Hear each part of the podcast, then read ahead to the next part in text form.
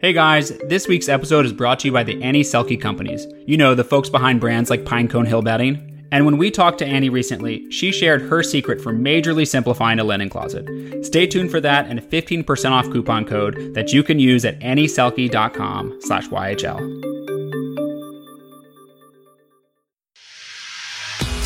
I'm John. And I'm Sherry. We like home stuff. We like talking. And we like the occasional game show sound effect. So, welcome to Young House Love Has a Podcast, where we have deep and not so deep conversations about DIY, design, and life at home. Today, we reveal the secret behind our most successful yard sale ever. We update you guys on the toy purge we did in the spring, and we share the giant mistake that we made when we sold our first house by owner. Hey, everyone. Hello. Well, what's new with me this week is that I went through another burst of wanting to pare down and simplify. And if you guys have been listening for a little while, you might remember there was an episode where we went away on vacation for spring break and I was reading this book about paring down and then I came home and like all the things got donated. I halved the kids' toys, halved 50% and they play more and longer and it was wonderful. But I felt a creep. You know, it's summer now, so it's been a full season and not one, but two of our children have had birthdays. So in my head, I knew things weren't as pared down as they used to be. And I thought I need to just spend a few solid hours just going through like the game cabinets and all the, the baskets of toys. Well, and I think the other thing that's going on is with all the influx of stuff for the beach house that is making the house more cluttered than we would like. We can't really solve that right now. So I think you're like kind of trying to focus your energy on the things that could be fixed, like things we could pare down. Exactly. Well, I just wanted to make sure, and I felt like, oh, their birthdays came, it's out of control. And then when I actually looked at everything, it was not as bad as I thought. In my head, I had created this big anxiety ball. And then when I looked at everything, it was like, oh, yeah, there's like a new jewelry making kit, but our daughter plays with it all the time. A lot of their gifts, which was really helpful, were experiences. They got a lot of movie tickets or activities that they got to do as gifts. And so I think that really helped not create a lot of house clutter. Uh, but I still noticed you were able to get rid of some stuff. Like I think I saw some where there's like weighted bracelets that you used to exercise with. I did not get rid of those. Those oh. were when I intentionally exercised. You guys might remember a few episodes ago I revealed that I've now learned I like accidental exercise and not intentional exercise. So intentionally strapping weights to your wrist is not. Uh... Yes, I used to go to the gym with my best friend and we'd walk on the treadmills together on like a high incline with weights on my hands. And I just don't do that anymore. And I didn't need the weights. They were by the door in the cubby, like to go out the door. So I moved them to a drawer upstairs in case I like exercise when I hit my 40s or something. Something might change. In case your wrists are feeling unnaturally light. Exactly, exactly. Well, the kids had fun playing with them. That's true. They got some exercise. but I did. Yes, you're right. I think I snuck maybe one or two garbage bags of donations out. Just things I thought our three year old might still play with. And we've learned in the past three months since that pare down that he does not. He's outgrown certain things. It was like maintenance paring down. I think where I'm at is I'm very excited to have the beach house in a more finished place, not only to furnish that and have the excitement of all that, but also I think our house feels like it can't fully be pared down until the beach house is fully assembled because for example, when I look in my shelf of six vases that I'm not using right now, I know I don't need six vases, but my head goes to, well, I might want two of those vases at the beach house, but I'm not sure which colors or shapes. These are such important decisions. you can you can relate to how we are just racked with anxiety. I just think I'm in this limbo where I feel like what I want to do is finish the beach house, put whatever I need there, and then donate and or have a large yard sale. And then when we were talking about a big yard sale, because we like to host those every few years if we have things we want to get rid of. The funny story is we both realized kind of in unison we were talking about a yard sale. Yes, we've been through this before. And we didn't talk about our last yard sale to you guys. Yeah, we had a yard sale back actually in the fall of 2015. Um, may I use this as my what's new? Yes. Okay. Take it away, John. Thank you. Official transition to me. Uh, we had a yard sale just kind of in advance of finishing that bonus room of our garage, which had been an unfinished storage room for pretty much all the time that we lived here. And obviously, you can't finish a room when it is packed to the gills with extra pillows and furniture and stuff that you might end up using someday in the future. So, one of our first steps before we could even start that bonus room project of getting the contractor in and like putting up drywall was to just clear it out. So we had kind of um, what I would say was a super successful slash uh, fail of a yard sale. it was. It was like good for some reasons and terrible for some reasons. Yeah. So I would say the reason why it was successful is that we sold out of everything within an hour. Like people were pulling up and saying, "Where's the yard sale?" And we were like, "You missed it." Yes. We had to put signs up saying like all gone, turn around, go home. so it was certainly the most um, frenetic yard sale that we've had. It really was. You know that I Love Lucy scene in the candy shop where she's eating the candy and she's trying to keep The up chocolate with the chocolate factory. Yeah, oh, that's what it is. The conveyor belt. Yeah. That was me at the yard sale, guys. I was like, oh, I didn't price that. Oh, you need this Yeah. from an. Oh, I need to get the tape measure. Oh, I owe you a dollar. Like Yeah. I was running around like a crazy person. And I think part of the reason for that success of it was partially one we were selling stuff that was in relatively good condition. It was just stuff we had not used in a long time. It was like all these extra accessories or small furniture pieces that we had been keeping like just in case. It was also things left over from both of our books that we were no longer using, like some furniture projects that didn't have a space when we were all done with them. Right. They were just for the book to be photographed. And then Yeah. we tried to work them in. And in some cases, they worked. And it's a testament to when you do a project just to do a project, it doesn't always have a spot. Right. It's the same thing as when you buy something because it's a good price. It doesn't always have a spot in your house. Don't buy something because it's just on sale. I hope you pay attention to this when you listen back, Sherry. I'm this is saying an important it- lesson for Sherry Petersik. I'm also saying it to myself to remind myself. Yes, you just because something is beautiful doesn't mean you have to bring it into your house. Yes, future Sherry. Pay attention to this wise words that past Sherry is saying to you. Thank you, future John.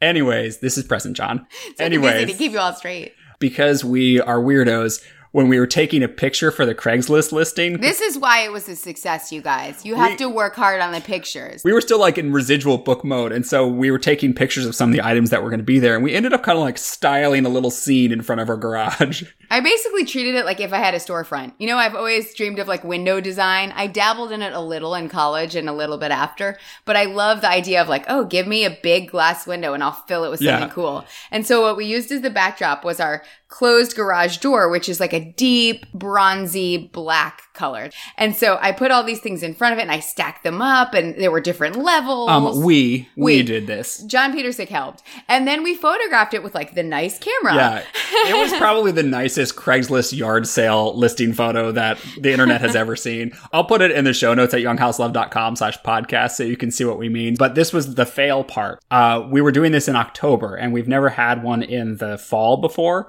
And so we set the start time at 7 a.m. because that's when we've set many of our other ones to start. Cause, you know, there's always those early birds that show up like at 6:45 asking to get the first look of things. Well, I forgot that in October, seven o'clock, it's still dark, and so Pitch sh- black, not Yeah. like uh, dusky. no, it was no, like no. full dark. like flashlight dark. So yeah, we realized as we were getting up to set up in the darkness, and then people start showing up. In the dark. It was like, you know, those restaurants you hear that they're pitch dark so you can experience the flavors and the scents of the food. People were buying just by texture. Right. It was like feeling it and putting it in your car and like having some faith that your phone was illuminating it enough to see what it was. Yeah, it was all very strange. My takeaways from it are I think one, next time we have a yard sale, I will take a nice picture of the stuff that we're selling because I think anyone who's doing a yard sale, that's a useful thing to do to give people a sense of the type of stuff that's going to be there. Is it mostly clothing? Is it big pieces like furniture? I mean, obviously you want to photograph like your kind of flashiest stuff. Right. And I think you can make any stuff look relatively nice if you take just a couple moments to,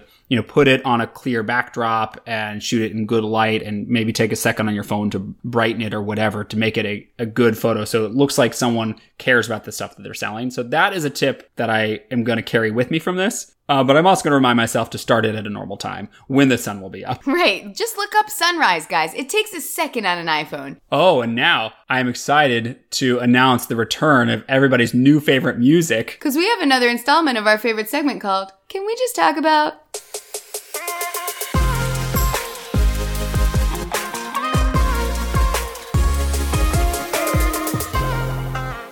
Okay, guys, it's a pretty exciting topic this time. We're going to tackle The microwave under our counter. Can we just talk about it? Because it seems like whenever we share a picture that has it in it, someone who maybe presumably has seen it for the first time wonders why we put it there. Do we hate it there? Do our children use it all the time and put the dog in there? It's not that people are mean. It's No. just, it's the one design decision that every time we show it without fail, there is a discussion of what the thought behind the choice Yeah, was. what the heck were you thinking? If it's annoying for John because we know he's tall. so we figured, let's address it here. Not that that's going to solve the problem entirely. But Nope, you'll still notice every Yeah. time it's on Instagram. Well, it's mostly just I'm surprised that like it still is a conversation piece. Maybe because you and I, granted, we did put a lot of thought into that decision, but now that we've lived with it for so long, it's like a non-issue for us. I actually quite like it. I know. I would, I would recommend it. I would recommend it too. Right? Officially on record, we recommend it. I mean, admittedly, microwaves are kind of weird sometimes. Like, you know where you're going to put your fridge, you know where you're going to put a dishwasher, but a microwave is often like an afterthought, I feel like, in a lot of kitchens. And so it ends up on the counter or you mount it above the stove. And we wanted to try to avoid both of those things. So we put it there on the island. And I've actually learned to really like it. It's, I love it. it's really convenient. I mean, we don't use it a whole lot, but for Right. instance, I use it every morning when we make smoothies because I pop the frozen ingredients in there for like 30 seconds to soften them a little bit. I find it makes the smoothie smoother. a little side tip for you. Smoothie smoothing expert over here, Right, John exactly. Petersik. So I like having it right there because it's super convenient. If you think about it, most of your appliances live under the counter. Like your dishwasher you lean down for, unless you have a wall oven, your oven is usually something you lean down for. So it's actually kind of in the same zone of all those things. Right. I've learned that the fastest way to communicate to someone what it's like is if you have problems unloading your dishwasher and you wish your dishwasher was above your stove, then you might not like this. The other way I describe it is people wonder if the children get into it or get hurt. Well, we just tell them not to touch it, just Yeah. like we taught them not to touch a hot stove. The stove is within their reach too, and they don't put their hand on it. And I actually think in talking to someone who is like a child proofing expert, they were saying at different age levels, it's actually nice to teach your children what not to do instead of just keeping everything away from them. Because if they're ever in another person's house, for example, if they're on a play date and someone has like a magnetized knife strip above the counter, your kids might be like, Oh, that's a cool, a, knife. Yeah. So basically the child expert was saying like, listen, you don't give them to two year olds, but as they get older, you just teach them not to touch it. It's the same way you'd hate if they went to someone's house and they didn't know not to touch a hot stove. Yeah. You just need to teach them. And guess what? We're putting in the same spot in our beach house. We have such confidence in it that we're doing exactly the same thing. It's really nice, I think, to us who value the beauty of a kitchen and the effect you have when you walk in, like the wow factor of the kitchen, to get to put a hood over a stove. I think that just looks so nice. It's not that a microwave looks bad, it's that a hood elevates it. It's Yeah. like extra credit to get a beautiful hood. And so in the beach house, we want to do the same thing. We got that cool pink stove. We didn't want to have a silver or white microwave over the pink stove. And so it became, let's get a great hood and we'll put the microwave in the island again. So, in case you haven't seen the pictures of our microwave under the island in this kitchen, we will put a picture of it in the show notes at younghouselove.com slash podcast. Thus concludes this installment of Can We Just Talk About slash we're going to make an impassioned plea for the under counter microwave. I realized it turned into that. It's, well, I feel like people don't give it its due. The unsung hero. It is. But enough about that. I have a quiz for you, John. I have done research and I have my notes in my hand.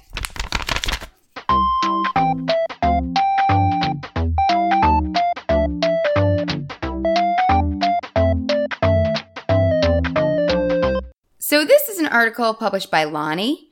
It's called 25 Interior Design Trends That Are Better in Theory. I think someone actually sent this to me and said this would be a good what's not. And I was like, shh, don't tell John. People, these are supposed to come to me. But sometimes I like to take over and quiz you. So I've broken the rules of five and I've picked seven things. Okay. One's fake, the rest are really from the article. They're all things that you might consider interior design trends that are better in theory. Number one, fiddly figs. I don't understand a fiddly fig in theory. okay. I'm going to have trouble wrapping my brain around this, I can tell.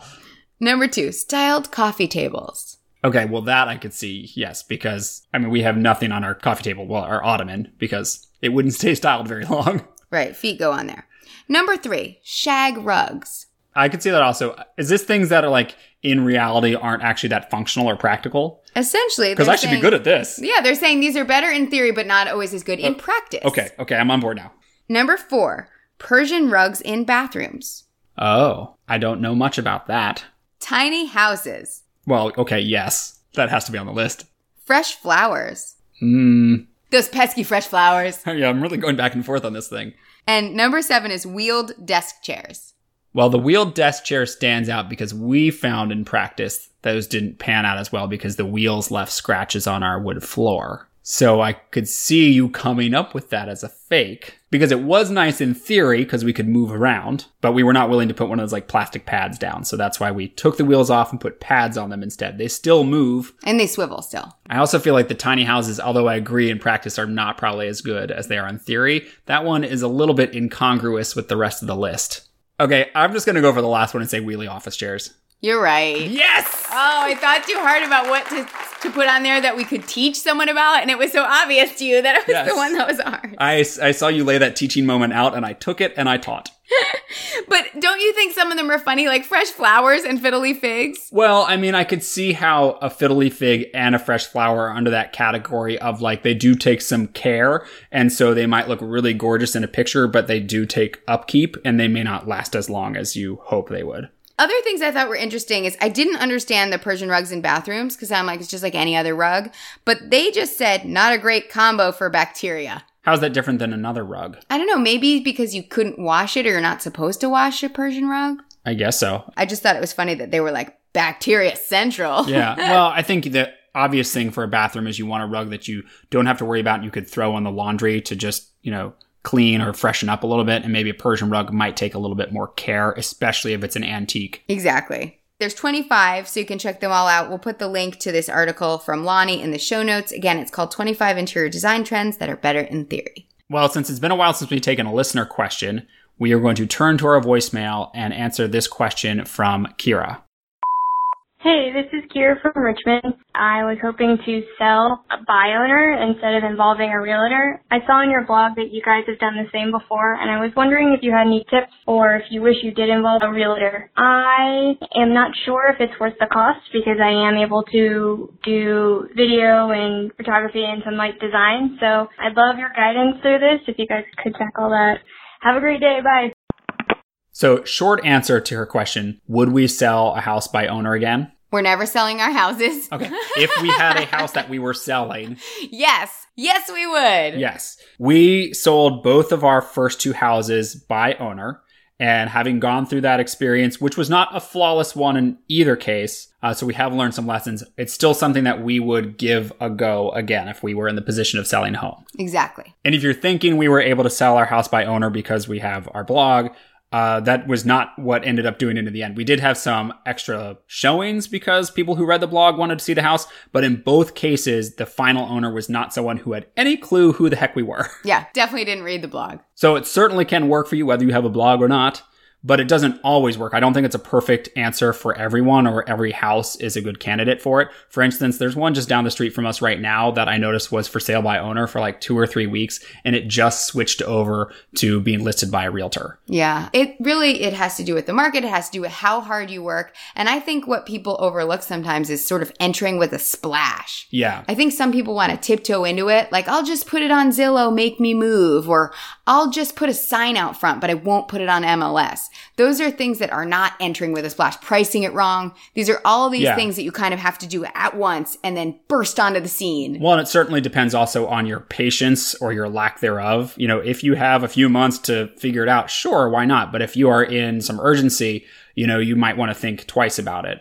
So I think actually the most helpful way for someone like Kira, anyone who's considering the for sale by owner route, is to think about what you might gain from actually using a professional real estate agent and then to ask yourself whether you can either do those things yourself or whether you can live without them. Because we've certainly come to appreciate the skill and the value added by a professional realtor over the years. As we've talked, we've got several friends who do it and they work very hard. So to think that you can just like roll in and do exactly what they do, I think is not a fair assumption. Yeah, not very realistic. And as a side note about realtors, always use a buyer's agent, guys. Buyer's agents are free for you to use. They're paid for by the seller. The seller usually pays 3% to the buyer's agent and 3% to the seller's agent. So if you are the person looking for a house, that's when you get a buyer's agent, someone to help you find that house. And it's great. They know neighborhoods, they know what to ask, they can help you negotiate at closings.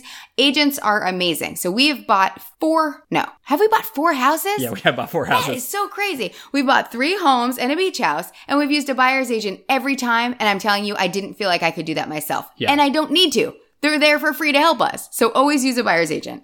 Side note over. Yes. Back to the five things that a realtor can do for you if you hire them to sell your house or that you need to do for yourself if you don't hire them. And they certainly probably do a lot more things than the five we're going to say here, but these are some five general categories you can think about. Number one, Yes. Number one, pricing help. pricing. This is the thing that we really failed at on our first house because we overpriced our house big time when we first listed it on Craigslist and on MLS and all the other places we put it. Cause we went into it thinking like, well, this is what we paid. This is roughly what we've invested in improvements and also the value that we would like to get back from it. Like we kind of approached it from a me standpoint, like what's the money I want to earn? Also, we bought in the bubble and we sold in the lull. That certainly didn't help. So again, eventually we did sell the house for much lower than we originally listed it, but we did miss out on possibly some early buyers because we had several showings where people came and saw it at that higher price. And part of me thinks that the reason they did not buy is because it was priced too high. I think we literally got that specific feedback from one person now that I think about it. Yeah, and I also think sometimes it's just hard to have perspective when it's your own home. You Yeah. think it's better than everyone else's. You Yeah. think it's amazing. You love the way it's landscaped. You love the way it's laid out, but you bought it. So you do like it. Yeah. And a realtor is someone who's going to come at it from a really objective, educated standpoint because they watch the market all the time. They have a sense of what's out there and what people are actually paying for them. So they can bring some real expertise to pinpointing what is going to be a realistic price. And if I was going to give you any advice, the most important thing about selling your house is the price. If you underprice your house, the market will usually rise to meet you. There will be bidding wars. There will be multiple offers. In our Usually might be a strong word. I mean, in many cases, it will correct itself. If it's too high, it will sit. And if it's too low, many people will say, hey, that's great. Investors will come after it. Everyone will want it if Yeah. it's undervalued. At least what we've witnessed in our area is that at the end of the day, the homes tend to sell for what the market wants them to sell for. Exactly. The last two smaller homes in our neighborhood, they underpriced them. They both got bid up by like twenty or thirty thousand dollars from the asking price. So yeah, just know if you're going to sell by owner that you will need to do some extra work on your end to try to find a fair price and you still may miss the mark because you may not have the resources that a realtor will have. But moving on. Number two is they will give you an outside eye for staging and fixes to your home. They'll come to your house and open all the doors and air it out and light a candle if they need to to make it smell good. They'll open every single blind to let as much light into your house. But you're missing the other part, the part that you do where like you're staging for photos and like the marketing materials that you create. I think it's helpful to have an outside eye and that's sort of the service that you've provided um, to your realtor friend by coming in and staging these houses is you don't always see the furniture piece that might be too big or the room that might be too cluttered or the way that you might be able to make your house more attractive to potential buyers. And Right. so but a realtor or a stager can walk in there and say, oh, move the sofa against the wall. This room looks too small with the sofa in the middle of the room. Yeah, they won't have all the like emotional hangups or functional hangups that you have. Like you might be like, "Oh no, but I need that there," or like, "I access that every morning." They might be able to give you the hard news, like, "No, honey, that has to go if you want to sell this house." Exactly. Even someone saying like, "Listen, plant five bushes in the front of your house is looking a little sparse." Yeah. You might not have noticed you've stared at your house for five years; it doesn't look sparse to you. And granted, you might be able to get some of that from another type of outside eye, like have a friend over or a neighbor or something, and just ask for their honest feedback. But they won't necessarily come at it from the experience that someone who does this professionally, twenty four seven. Right. And I would say if this is something you're going to DIY, try taking pictures of the rooms and staring at the pictures. That's my tip. A lot of times when you're standing in a space, your eye doesn't register balance or scale as easily as in a photo. But in a photo, you might think, ooh, that looks like a black hole. I should put a pillow on that brown chair. You know, things like photographing it not for the listing, but just to study it, then make your shifts and then re-photograph it for the listing. Those second round of photos will be much nicer than the first round because you'll be able to tweak things to make sure the scale, the balance, the layout all looks as good as possible. And if you can't get fresh eyes, you can have fresh eyes by staring at a picture of a space. Well, and speaking of pictures, that is a good segue to our number three. I think a realtor also brings a lot of expertise and help in the sort of marketing of a home, you know, the photos, the video, the listing, whatever the descriptions are. And I think just like the caller kind of said, we went into our homes thinking like, we can do this part ourselves. Like, we have nice photos of our home. Like, we are in advertising. We know how to like sell something. Right. We can say it's pretty and nice and tell you all the reasons why you should buy this house because we bought it and we love it and we know why. Yeah. So I think that is something that probably a lot of people come to the for sale by owner process of thinking like, oh, I can do that. I can take care of the marketing.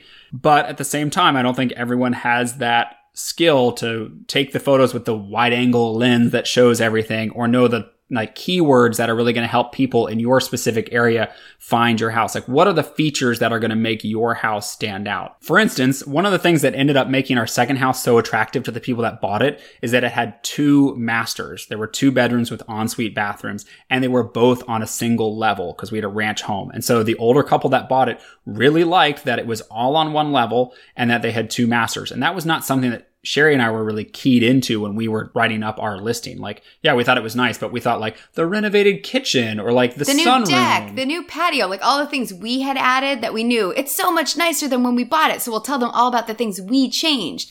Inherently, this house had a feature that people loved. Yeah. And the realtor who was helping us buy our third house, our current house, this one we're in right now, said, Hey, I know someone who wants your house because don't you have two ensuite bathrooms? And we were like, Yeah, we do. Why?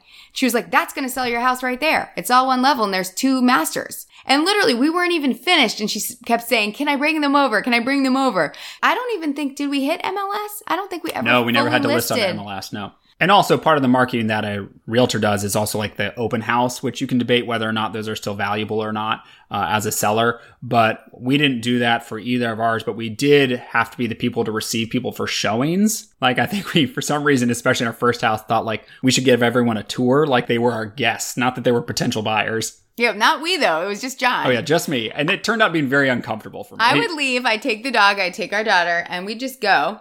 And then John was like the tour guide. Yeah, I seem so dumb in retrospect. I was like, oh, this is where we eat breakfast blah, blah, blah. And they're probably like, will you get out of here so we can talk about your house behind your back? So hindsight 2020. Yeah. Don't walk people around your house in an annoying, lingering way, but feel free to show them certain features. You know, they're going to ask you, for example, in our area, the question is always like, do you have a heat pump or do you have gas? You know, like there's questions, do you have gas? there's questions about your house, not your body, that will come up. Are you on sewer? Are you on septic? Give them that information. But then I do think, even on TV, I'm noticing more realtors who are like, here's the kitchen. I'll let you guys walk around upstairs. Like I they- did. I did give people time after I gave the tour to walk around themselves, so I wasn't a total bozo about it. But another important part about the marketing skill that a realtor might bring to the picture, and this is our fourth thing, is that they've just got connections and resources that the average person doesn't have. For instance, we were talking to one of our realtor friends the other day, and she was saying she had a client who was looking for a very specific type of house in a specific neighborhood. And so she went on some special message board. I don't know if it was a Facebook group or what, but it was like all realtors. And she was able to post a listing, say, I'm looking for this. Who has this for me? And someone was able to hook her up with it. It's like a private message boards for realtors, and that seems annoying. Like, why can't the layperson? Like a secret club. Exactly. Why can't the layperson get on there? But the truth is that you're hiring these people because they do this day in and day out. And of course, they figured out ways to network. So it is something to just think about. The way that I describe it is if you're selling it for sale by owner, sometimes it feels like you're standing at the pond with like your little dinky fishing rod and one piece of bread. And a realtor is like the person with all the lures and all the fancy fishing rods and they can catch 30 fish in an hour. Like they just can bring the volume. So it's not to say you can't do it yourself because in two instances, we've been able to do it ourselves.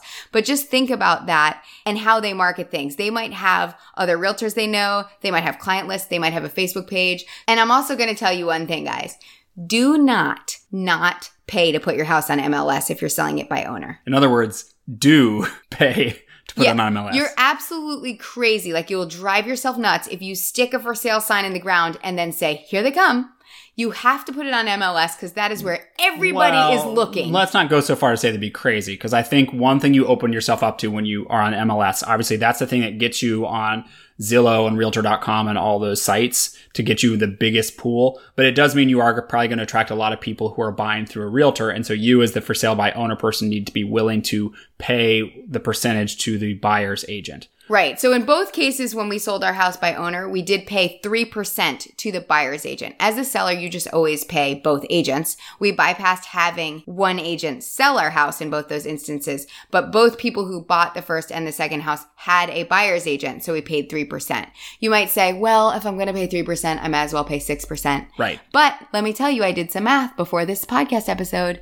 We have saved around $16,000 on those two 3% fees. So that to me is significant, right? Like that's a down payment on another house. It's a car. It's, it's not $5. So out of all that money you're saving, listen to me as I uh, cup your face in my hands and whisper sweetly into your mouth. into your eyes? Where am I whispering? into your soul. I'm whispering into your ears. I don't even want you whispering into my mouth. It's so creepy.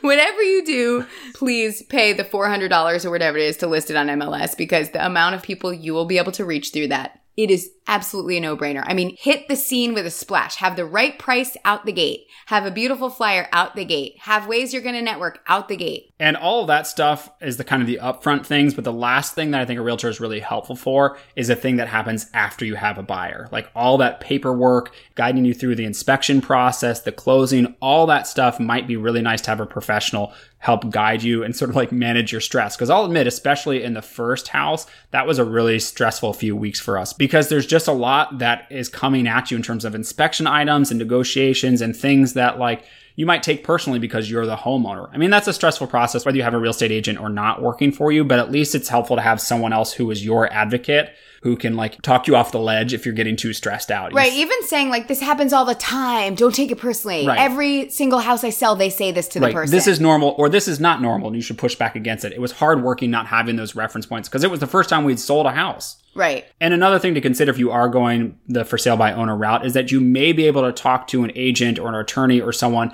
who you could pay a flat fee or maybe a lower percentage fee to help you just with that back end stuff once you have a buyer. I don't want to speak to exactly how that would work out because we didn't do that in either case, but I I do know some realtors that have been willing to do that sort of thing, sort of a, a different arrangement because they don't have to do all the front end stuff. They right. They're not marketing, the marketing, it. They're not doing all the showings. They're literally just making sure the paperwork works and reading it over and kind of being a sounding board for you in those harder situations at the end, like inspection and closing. So again, if that's our list of the things that we feel like a realtor really brings to the table, you know, the pricing help, the outside eye for staging and fixes, the sort of marketing, meaning the photo, the listing, the showings, the open house, their connections within the local real estate world, and also their help with the paperwork and all the back end stuff. If those are things that a realtor can bring to the table, but you still want to go the for sale by owner route, I think it's helpful to be just aware of those, to know that those are things that you may either need to do yourself or things that you will just be missing in your sale process. And we'll put some links in the show notes at younghouselove.com slash podcast to some of our old blog posts about our for sale by owner experience. So you can get some more tips there. And if anyone else has a question they want us to tackle on a future episode, you can leave us a voicemail at 571 4 YHLHAP. And leave off the last S for saving. and leave off the last S for it's time to take a break. Oh, I thought it was leave off the last S for sharing. Nope. This episode is brought to you by the Annie Selke Companies, the folks behind brands like Dash and Albert Rugs and Pinecone Hill Bedding. And despite being in the business of selling bedding, Annie was telling us that people don't need some excessive collection of sheets in their linen closet. It's just about having enough that you can inject some variety and stay covered during laundry day without disrupting the whole room's look. I'll let her explain it.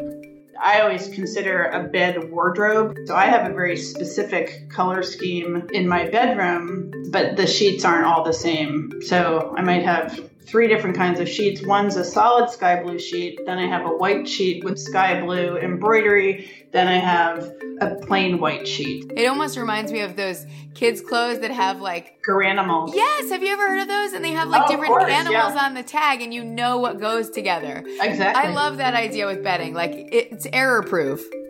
If you want to start assembling your own bed's wardrobe, head over to annieselke.com slash YHL and click bedding. They've even made a shop by color menu to make coordinating super easy. Predictably, I love the pink and the blue categories. And save 15% on your next Annie Selke order with the code YHL15. Again, that's A-N-N-I-E S-E-L-K-E dot com slash YHL and code YHL15. I've got an embarrassing word again this week. I don't know if it's embarrassing. I just think it's sort of um, me giving up on the world.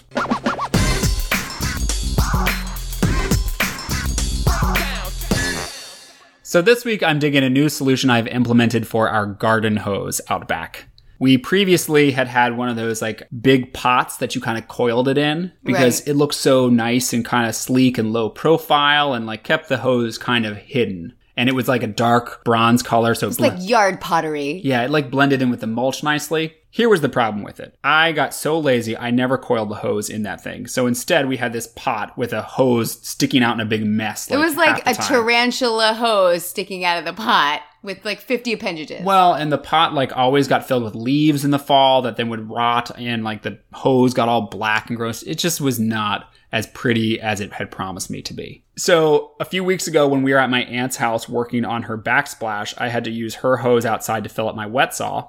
Something else I have dug in the past. And she had this hose reel. It's one of those like actually kind of coiled windy things with a handle so you can actually pull the hose right out when it's time to use and then wind the handle back and it kept it completely tangle free the whole time. It's one of those things you'd see an infomercial for, and it'd be like, Are you tired of having a tangled hose? And there'd be a man literally dropping it, tripping over Seriously. it, spilling his coffee. Maybe his glasses fall on the ground. Right, exactly. That was me.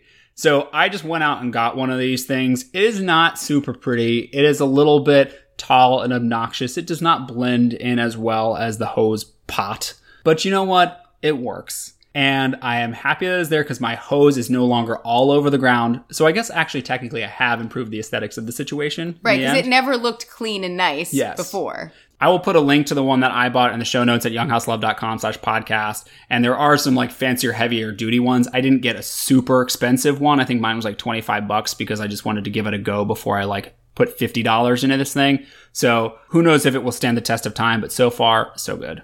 And this week, I'm digging something that is me secretly, covertly giving up. But from an outward stance, it looks like I haven't given up. Well, that's a good thing. And it is Havana flip flops. Havaianas. I think that's how you say it. So for my whole life, I was calling them Havana, like Savannah. And then my friend was like, no, there's like an IA in the middle of that word. It's Oh, not. yeah. Okay. I know these. Do you know what I mean? Yes, definitely not Havana. And they have these flip flops that look like flip flops, right? They're rubber and they look like flip flops, which is kind of a I've given up, right? And I wear them. What do you mean given up? They're flip flops. I mean, I wear them most of the summer, but you don't look like cute. When you're going to the PTA function, all the women have like little slides Oh, or sandals. And sometimes I'm the only one in flip flops and mine are like covered in yard dirt. Like Yeah, it's that's like a little bit worse than just a clean flip flop. Because I was to say, I look plenty cute in flip flops. I know you do. But there's like a Kate Spade leather flip flop. Nope, nope. But there's there's not a rubber dusty flip flop like mine. So I discovered through my friends that Havaianas also makes these secret flip flops and they look more like sandals.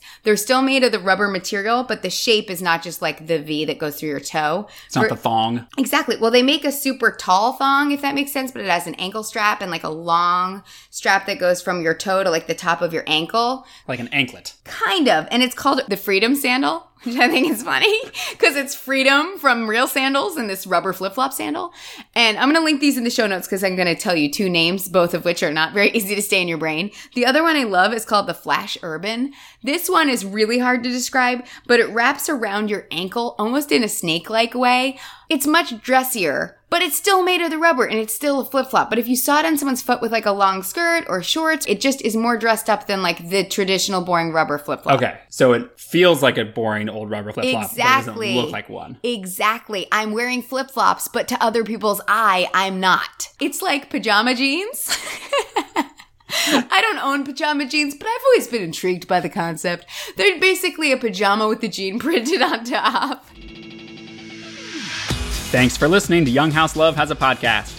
I convinced Sherry to let me say that this week. Which means I get to sweetly ask you to share our podcast with a friend or family member that you think might like it. You know, just gently cup their face in your hands and whisper it into their mouth. Oh no, not this again. And keep telling us on social media what you do while you listen. Like Lucy from Scotland, who was listening when she got interrupted by a phone call with the news that she got the flat she wanted. Congrats on becoming a homeowner, Lucy. And don't forget to check out younghouselove.com slash podcast for all the bonus links, photos, and info from this episode, like more details about our for sale by owner experiences. And that ridiculously styled photo of our yard sale stuff. Later. Bye. Our voicemail is 1855 Not even close. 1494 One 646. five seven one. But, oh yeah. Sherry's just gonna say all nine digits, and then I will edit together in an actual phone number at the end. It'll be like Siri. It'll be like eight four three 494? no five seven five seven one four. Okay.